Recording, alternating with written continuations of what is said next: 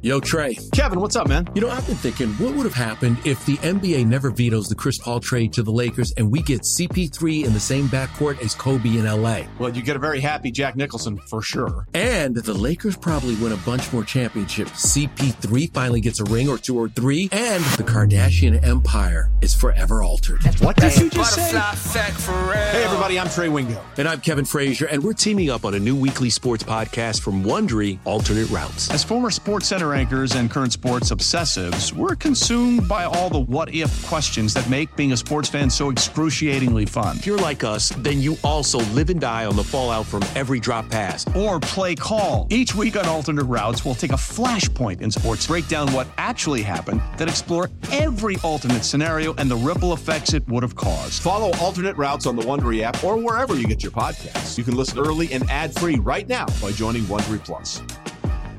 All right. Remember, we did a podcast a few days ago, and I think we said, hey, it's great. Kyrie opted in. The Nets are not going to blow it up.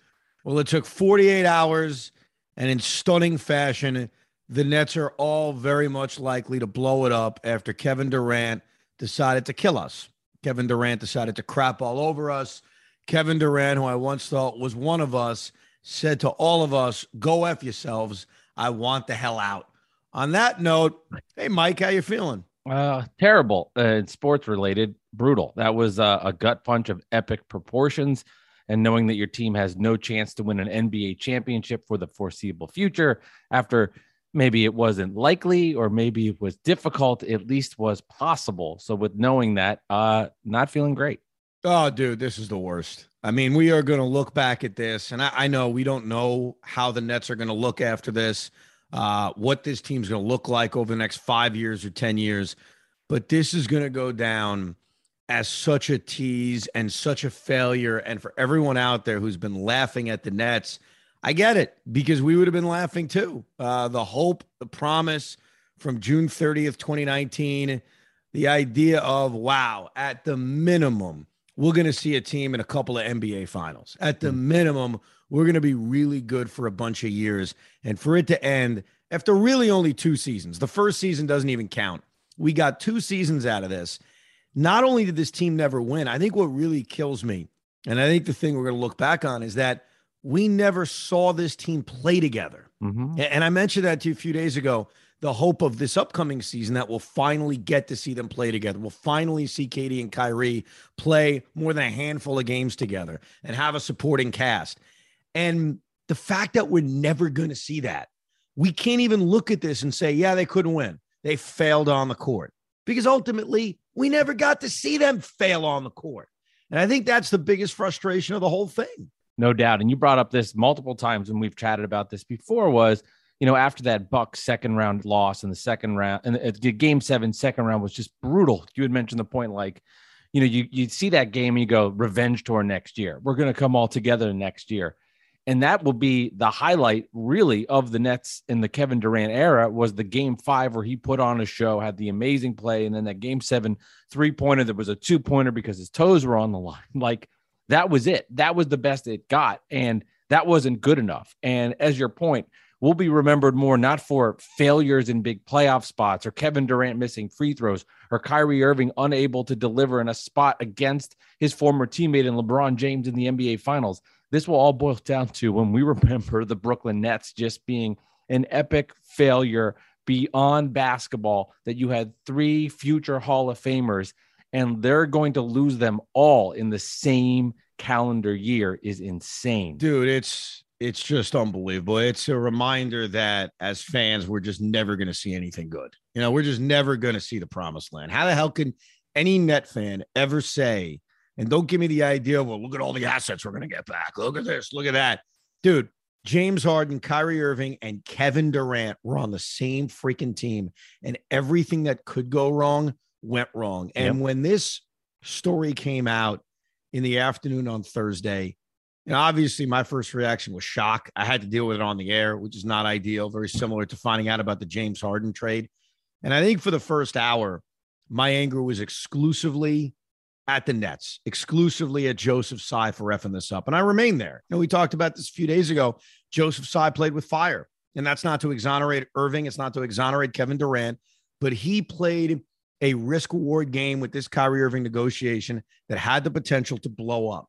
And even though Kyrie opted in and we thought, hey, temporarily, oh, they got away with it. They played a great game of chess.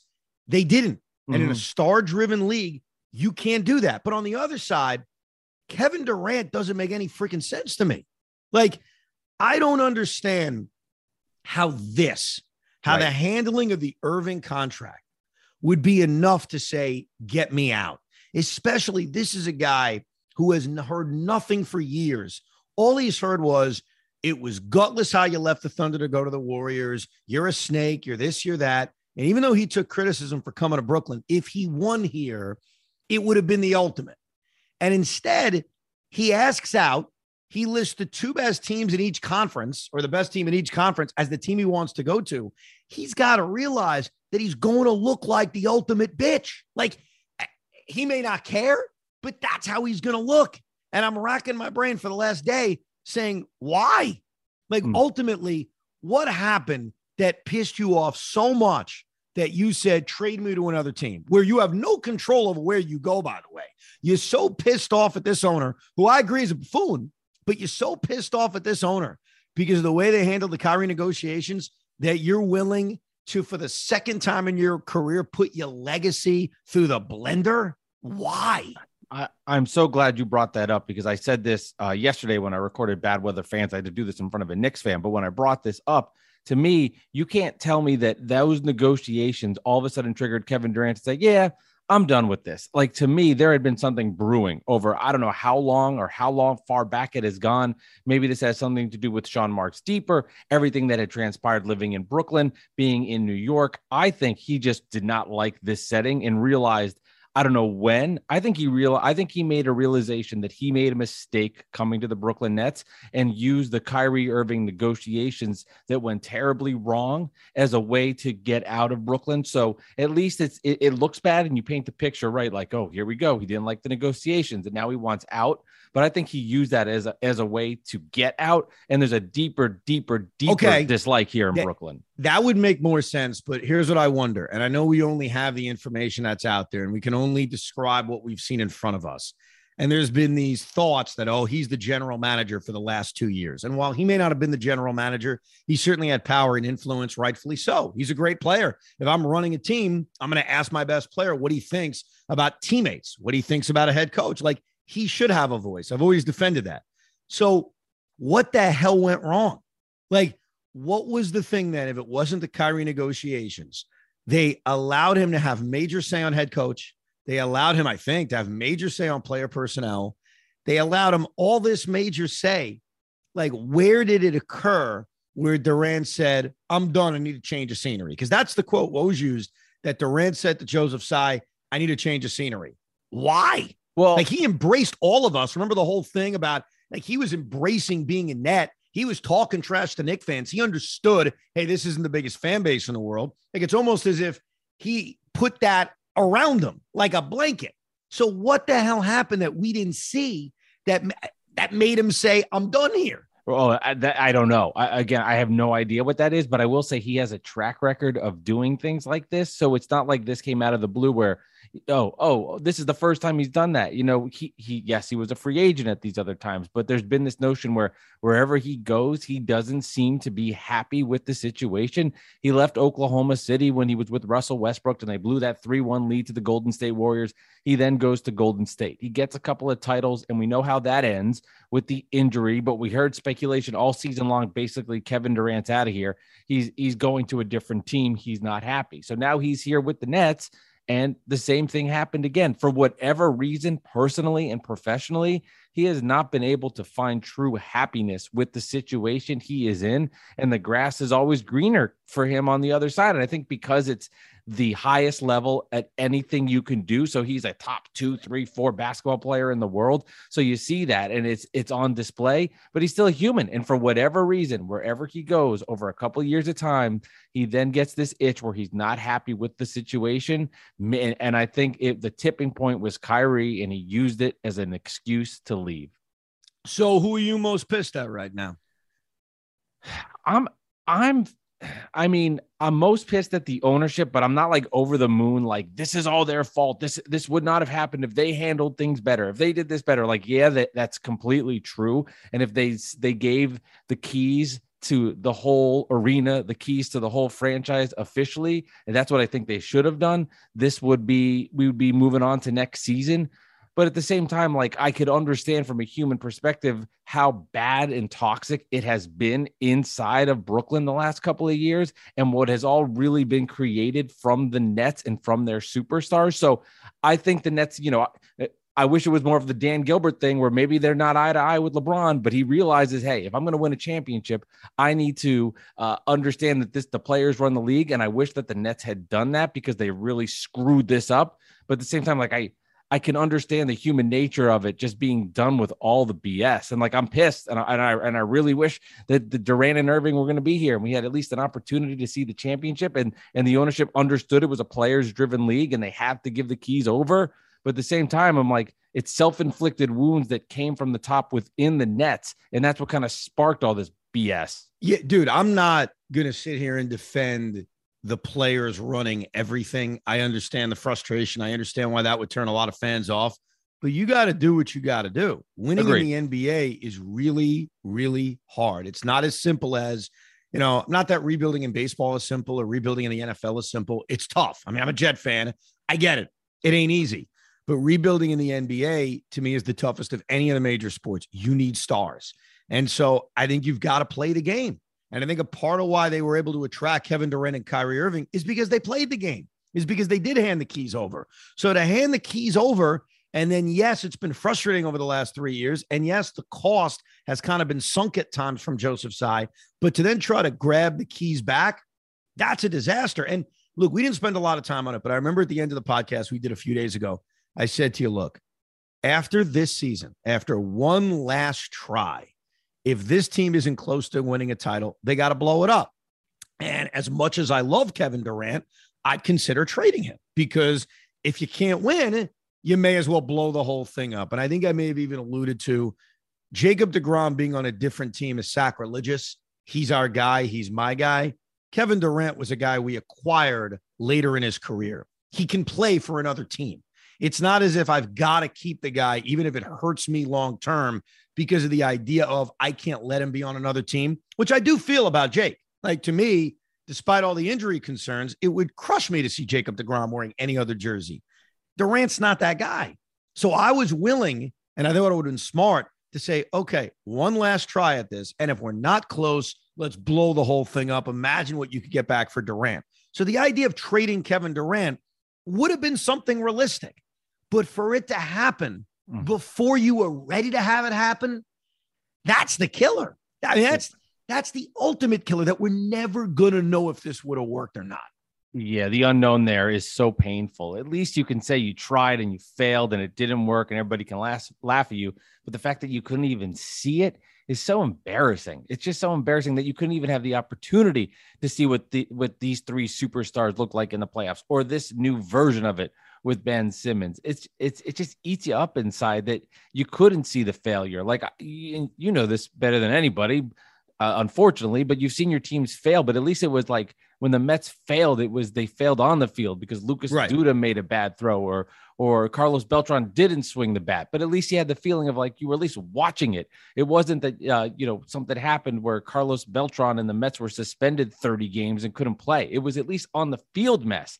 This is all self-inflicted by the by by the team, then to the ownership. They couldn't get along, and it just shows you like we didn't hear half the things going on, but it must have been such a toxic yes. mess inside yes. of that place. Oh yes, my god. I, I know a few people in that organization. They never give me specifics, but I've, you know, given my opinion, which is give these guys whatever they want.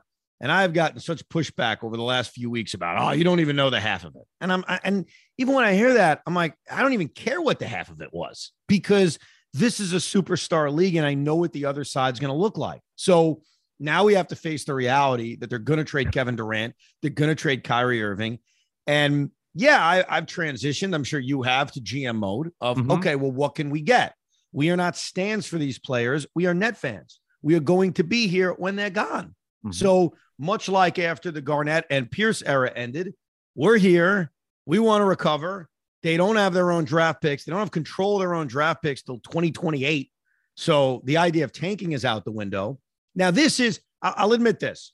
And I did tweet out earlier that Kevin Garnett ended up playing a few more games than Kevin Durant, which is crazy. But obviously, Kevin Garnett was a corpse of himself when he was sure. out there. No one can question how great Durant was on the floor outside of the four game sweep of the Boston Celtics. When they went all in with the Celtic trade and Deron Williams started to age, and obviously Brook Lopez, who was a fine player, but you know wasn't a franchise player, they didn't really have a chance to recoup what happened in the Celtic trade. The difference here is they've got a great opportunity to recoup. So, right. in terms of how you get out of this mess, there's no question the road is easier this way than it was after the Garnett Pierce stuff when they got nothing for Paul Pierce when he left as a free agent. And when they finally traded Kevin Garnett, they got Thaddeus Young. So, and Deron Williams, forget about eventually they ended up, you know, stretch provisioning him where he just came off the books about five weeks ago. So they do have an opportunity. Not that I'm excited about it. I'm not. This is still depressing and sucks, but they have an opportunity to walk out of this with a quote treasure trove of assets, a chance to pivot away from this era. With that said, even though they were able to recoup a lot of draft picks, they still don't have their own, which means losing badly is not an option. You know, obviously they can be in the lottery as long as the Rockets are worse in terms of the swap years, they're not going to lose anything. So if you assume, hey, look, Houston's not going to completely jump them, those they can make those three swaps not kill them the way it did with the Celtics two first round picks are completely Houston's, and that's 2024 and 2026. So over the course of the next four years, they can't be too bad, or else it could turn into Jayson Tatum or Jaylen Brown, as we saw. So I ask you, it's been for us as we record this right around 24 hours since the news broke. Have you been able to shift your mind towards what you need to get back for Durant and then eventually Kyrie Irving? Yeah, and what you said is so true. First off, Evan, because and if there's a GM, say what you want about how they handled all this stuff, but if there's a GM that's equipped to handle a rebuild with no draft picks, at least it's Sean Marks. He has a track record of knowing what to do in this situation. So yeah, they can't tank. They got to get picks back and they got to get a star. Now, it's not going to be Kevin Durant. Let's not fool ourselves. There's no trade imaginable where that happens. And then because of this insane rule, because they have Ben Simmons, there's like 14 or 15 other really high level players that are off the list. So from there, it gets a little bit tricky. So I think the first part, whenever you're making a deal, you need three first round picks back. You need to get that back in your back pocket. So, yes, you're not tanking at this point, but you have to at least have those other picks and see how things go. So, you're not just draft pickless for all these years and all the swaps that happen with Houston. And then from there, it's finding a partner where you can get a, a somewhat of a star back so you can put a competitive team on the basketball court. I personally don't really care if Kevin Durant and Kyrie Irving both go to LA. I don't care if they're separated. Like to me, I know there might be people that are like bitter, like, oh, separate the two guys, see what they did. I don't care. Like you no. said, we're not we're not stands for them. We're net fans. So I want to just get the best possible package back. And the more I think about it and the more it kind of jumps in my mind, I think a third team gets involved to help out and try to get this thing in motion. And I think like Brian Windhorst this morning was kind of making these weird hints like Utah could be involved and they could start making moves. So I don't know exactly who the player is at this point. It won't be Kevin Durant. I mean, in a perfect world, I'm thinking they, they could get two kind of stars back in draft picks. Uh, but at this point, if you're if you're the Nets, you just you just wait on it and you see the highest bidder and you do things the right way and you make the best trade possible and don't give in too early. Yeah, I I thought one of the options was to tell Kevin Durant, sorry, like we're, we're not trading you. We are going to keep you under contract. You're going to be here next year. Kyrie's going to be here next year. And then at the end of the year, we'll reevaluate. If you're that miserable, we're probably going to be that miserable. We'll trade you. It doesn't appear like they have the stomach to do that. It doesn't appear like they want to have a standoff with Kevin Durant, even though I think it's a standoff they could win. Because I'll say this about Kevin Durant I don't see him as the kind of guy at this point in his career who's going to sit out a year. I just, I can't see it turning into that. I could see him moping and being pissed off, but then ultimately, once he's on the court, he's going to try.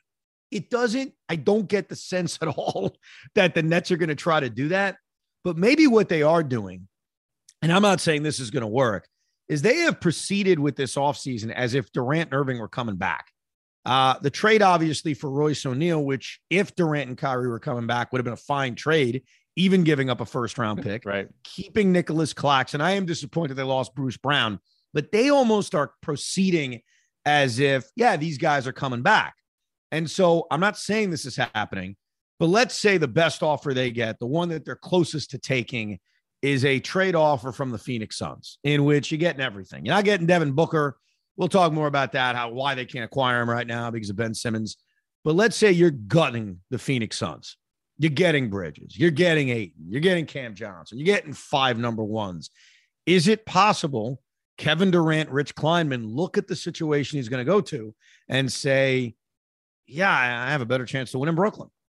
Yeah, maybe I should make it work for another year. And Phoenix is probably not the best example because he wants to go there. So maybe Toronto, maybe the Raptors. We've seen Ujiri's got that ability and that confidence to go trade for a superstar like he did for Kawhi. Let's say there's a package of Scottie Barnes and OG Anunoby and a bunch of first round picks. And Kevin Durant's not enamored with going Toronto and isn't enamored by the roster he's going to be around. Is it possible the net game is going to be look, this is the best trade. This is the one we're going to make. And Durant looks at it and says, Is that really where I want to be over Brooklyn? Now, this is not me as the disgruntled ex girlfriend trying to come out, figure out why I wasn't dumped. I'm being honest because they don't have any obligation to trade him where he wants to go. So is it possible that that's the game they play, hoping that Durant says, you know what, F it, I'm going to come back for one year. And at the end of next year, if things don't work out, we'll play this dance again. There's no chance. There's no chance. It's over. I- am sorry, but it's there's no chance. If they call Toronto and he'll say, Well, now I'm sitting out in Toronto, and the Raptors are gonna go, But we're not making this trade. We're not giving up all these assets without the without the recognition from KD that he said he's gonna do this. So that do you think he's gonna do that happen. though? Yes. No, Mike, seriously, you think that Durant, if he doesn't like the destination, yeah. he's going to say, F and I'm going to sit out for the next three years? I, I don't.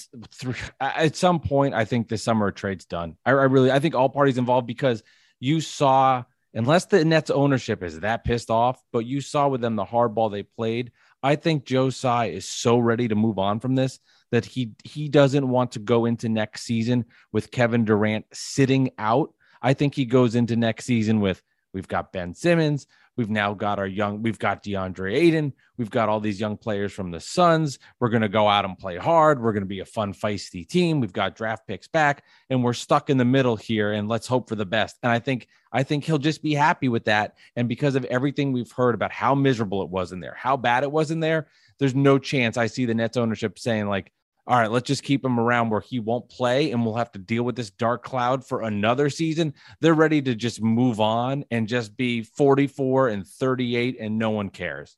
Yeah. Look, I, I think you're right that they will trade him and I think they will trade him soon. Um, I what I did look, I don't know because I wouldn't have guessed Durant would have demanded a trade. I, I just would be surprised if Durant threatens to teams, I won't go there. I'm to retire. I'm not to play. I he doesn't.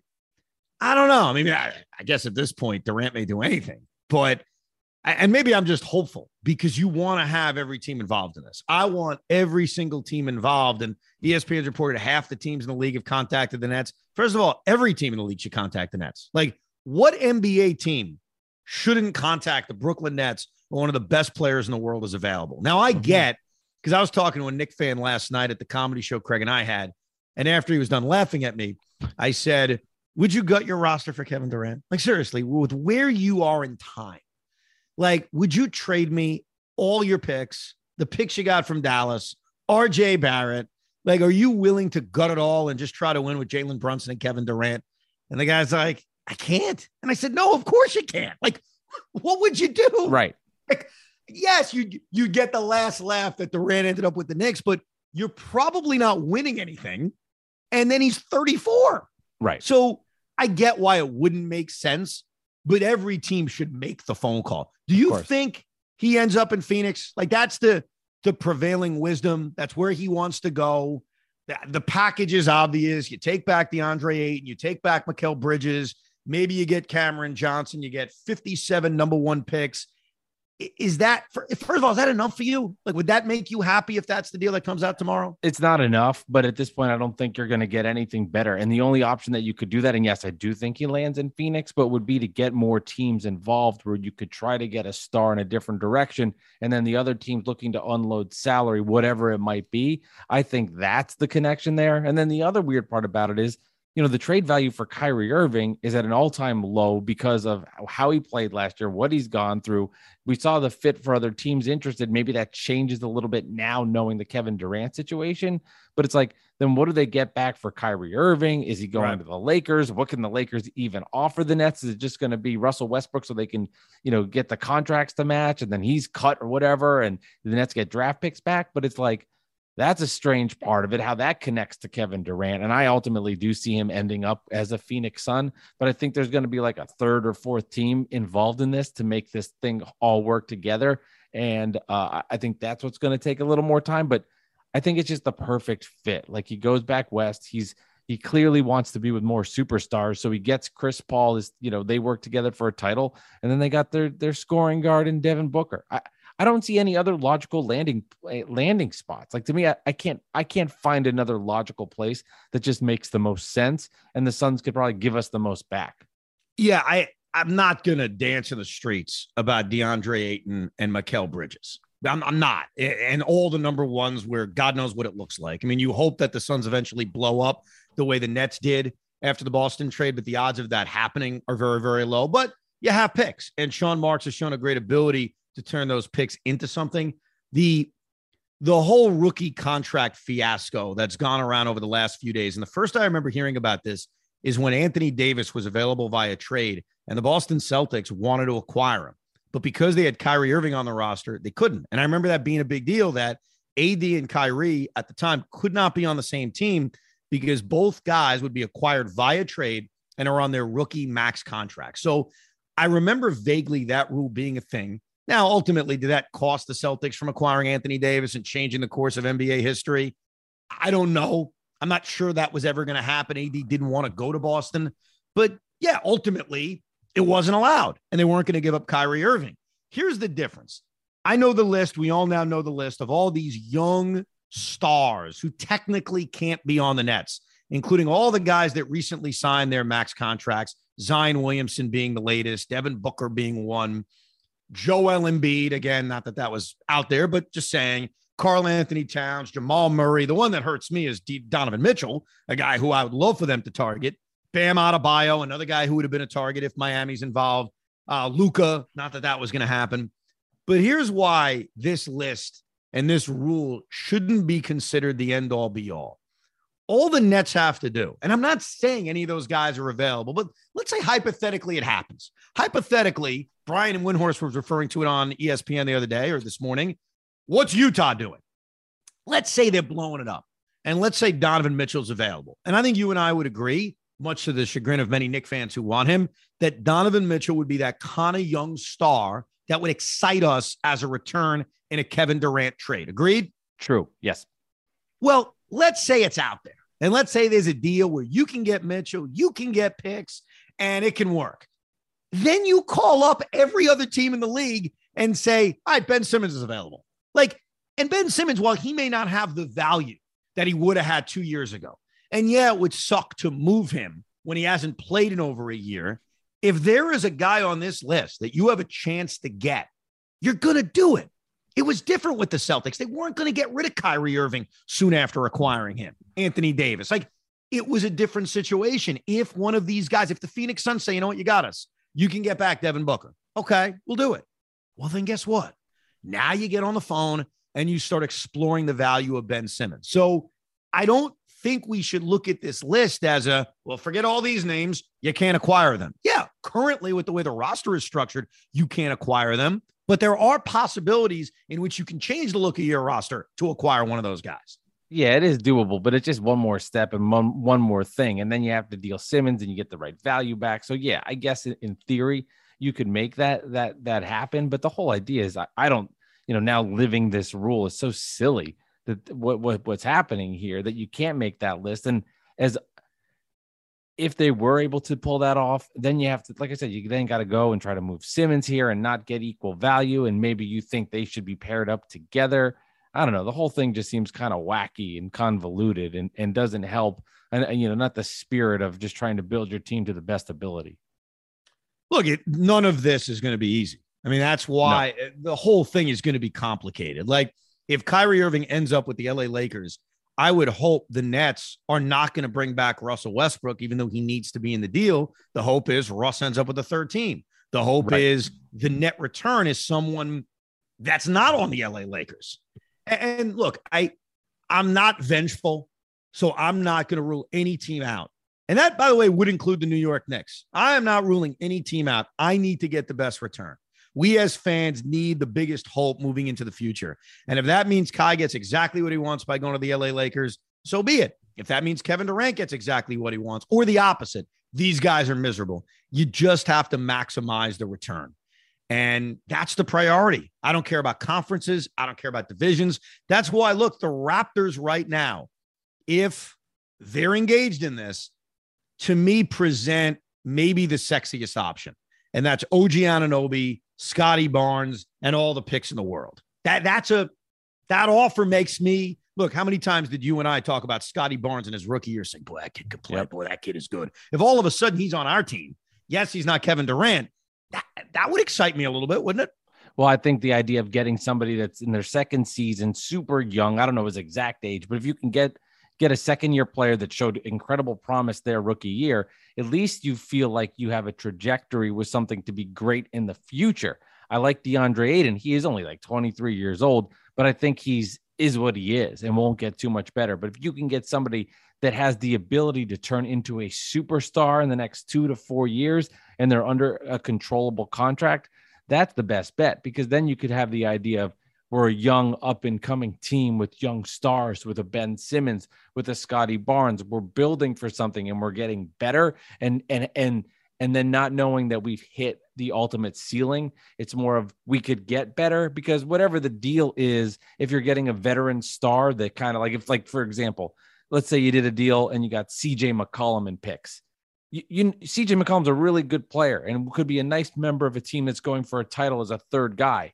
But you're like, we're not winning. This no. is what it is. At least you have like the hope with a young young player because like to me that's the best version of it right you trade for a yes. draft pick you're hoping that one of those picks turns into scottie barnes and that's like the like the praying for that here it's the guarantee of it and let's just see what happens so yeah if you could get a young player controllable that's the best bet um you know will does sean marks do that probably not it, it's probably well, going to be it's probably going to be it's I, I, I see this Phoenix thing finally. I, I really think that comes together. The thing is, you look back at the Pelican return on Anthony Davis, where everybody knew he was going to the LA Lakers. The leverage that they had was nothing compared to what you would assume the Nets have with Kevin Durant. And Kevin's better. Granted, he's older. You would think they have more leverage and they have the better player. And the Pelican return was really good. I mean, when you look at what they walked away with, Lonzo Ball and Brandon Ingram, and I think it was two number one picks, maybe three obviously I'd want even more picks, but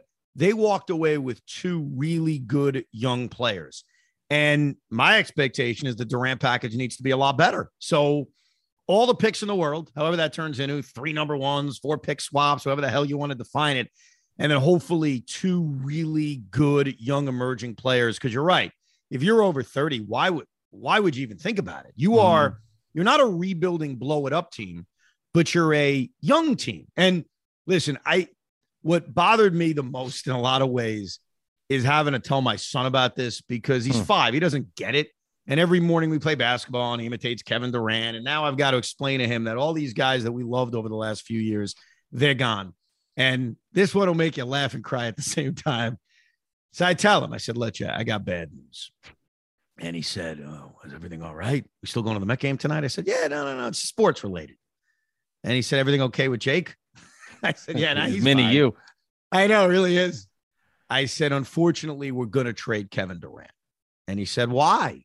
Hmm. And I said, he doesn't want to be here anymore. Simple as that. He doesn't want to be here anymore. And look, it stinks. I'm not going to sugarcoat it for you, but we are going to get some good young players back and we'll see what happens. And his first reaction is, maybe we can beat him when we play him. And I said, hmm. yes, that's great. But then the second thing he said really killed me. And he said, and you know what else, Dad? I said, what? He said, at least we still have Kyrie Irving.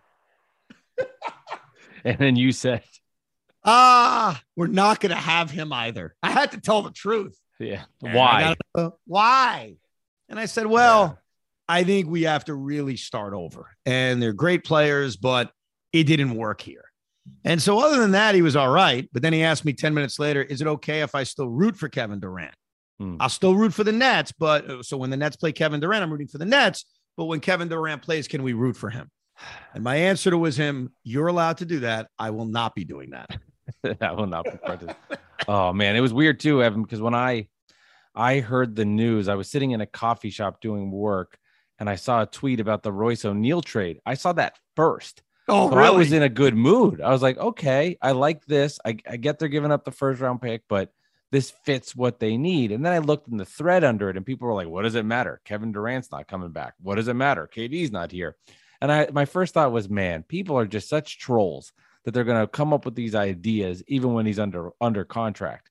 And then three minutes later, I got a text message in a group thread, and it was from a Celtics fan. And I saw it, I froze, and I was in a meeting, and I said I have to go, and I canceled the meeting from work because mm. I was hmm. like, I need I need to process what just happened. And then like you know, you, the the phone was was buzzing, and uh, the rest is history.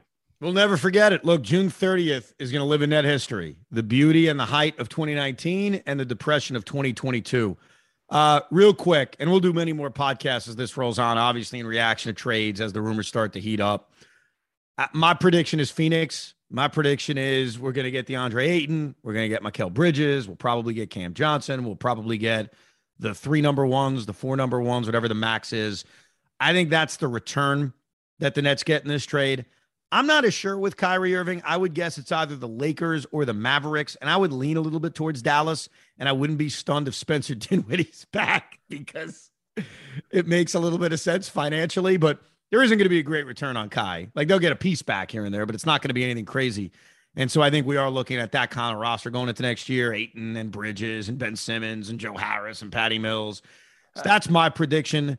What are yours? You think the same thing or something I think, different? I think very similar. I, I, really do, and that's probably all we've really heard so far. So this is I, that's all I think it's going to be. Yeah, I think it's something like that. And if it's at Dallas or the, the Lakers, and then the only thing difference is I could see a third team jumping in on that Suns trade where pizzas are going in other directions, and there's some players that we get that uh, you know maybe we're not listening or, or heard about right now and I just want to end on this because I think it would just be fascinating. But I would love if we could ever just get Joe Harris off the record to just talk about everything he saw from like the beginning when he got there and they were no one talked about and no players to then being this team that was kind of fun and feisty to then getting stars and seeing the ero- erosion internally. I'd love to get him off the record, just BSing about everything he's seen oh, in the oh, last five years. Totally tremendous. He, he, could write a book. I mean, he has really seen it all from the pits of disaster off the scrap heap to the rise in 19 to the Durant Kyrie era to now this. You're 100 mm-hmm. percent right. Uh, hopefully he'll be on the roster at the start of next year. No guarantee. That's true. And he may be gone for all we know. So we'll do some more pods as time rolls on. Obviously, at Mike Delivers Pod to check out Biseglia. Definitely check out the Bad Weather Fans podcast.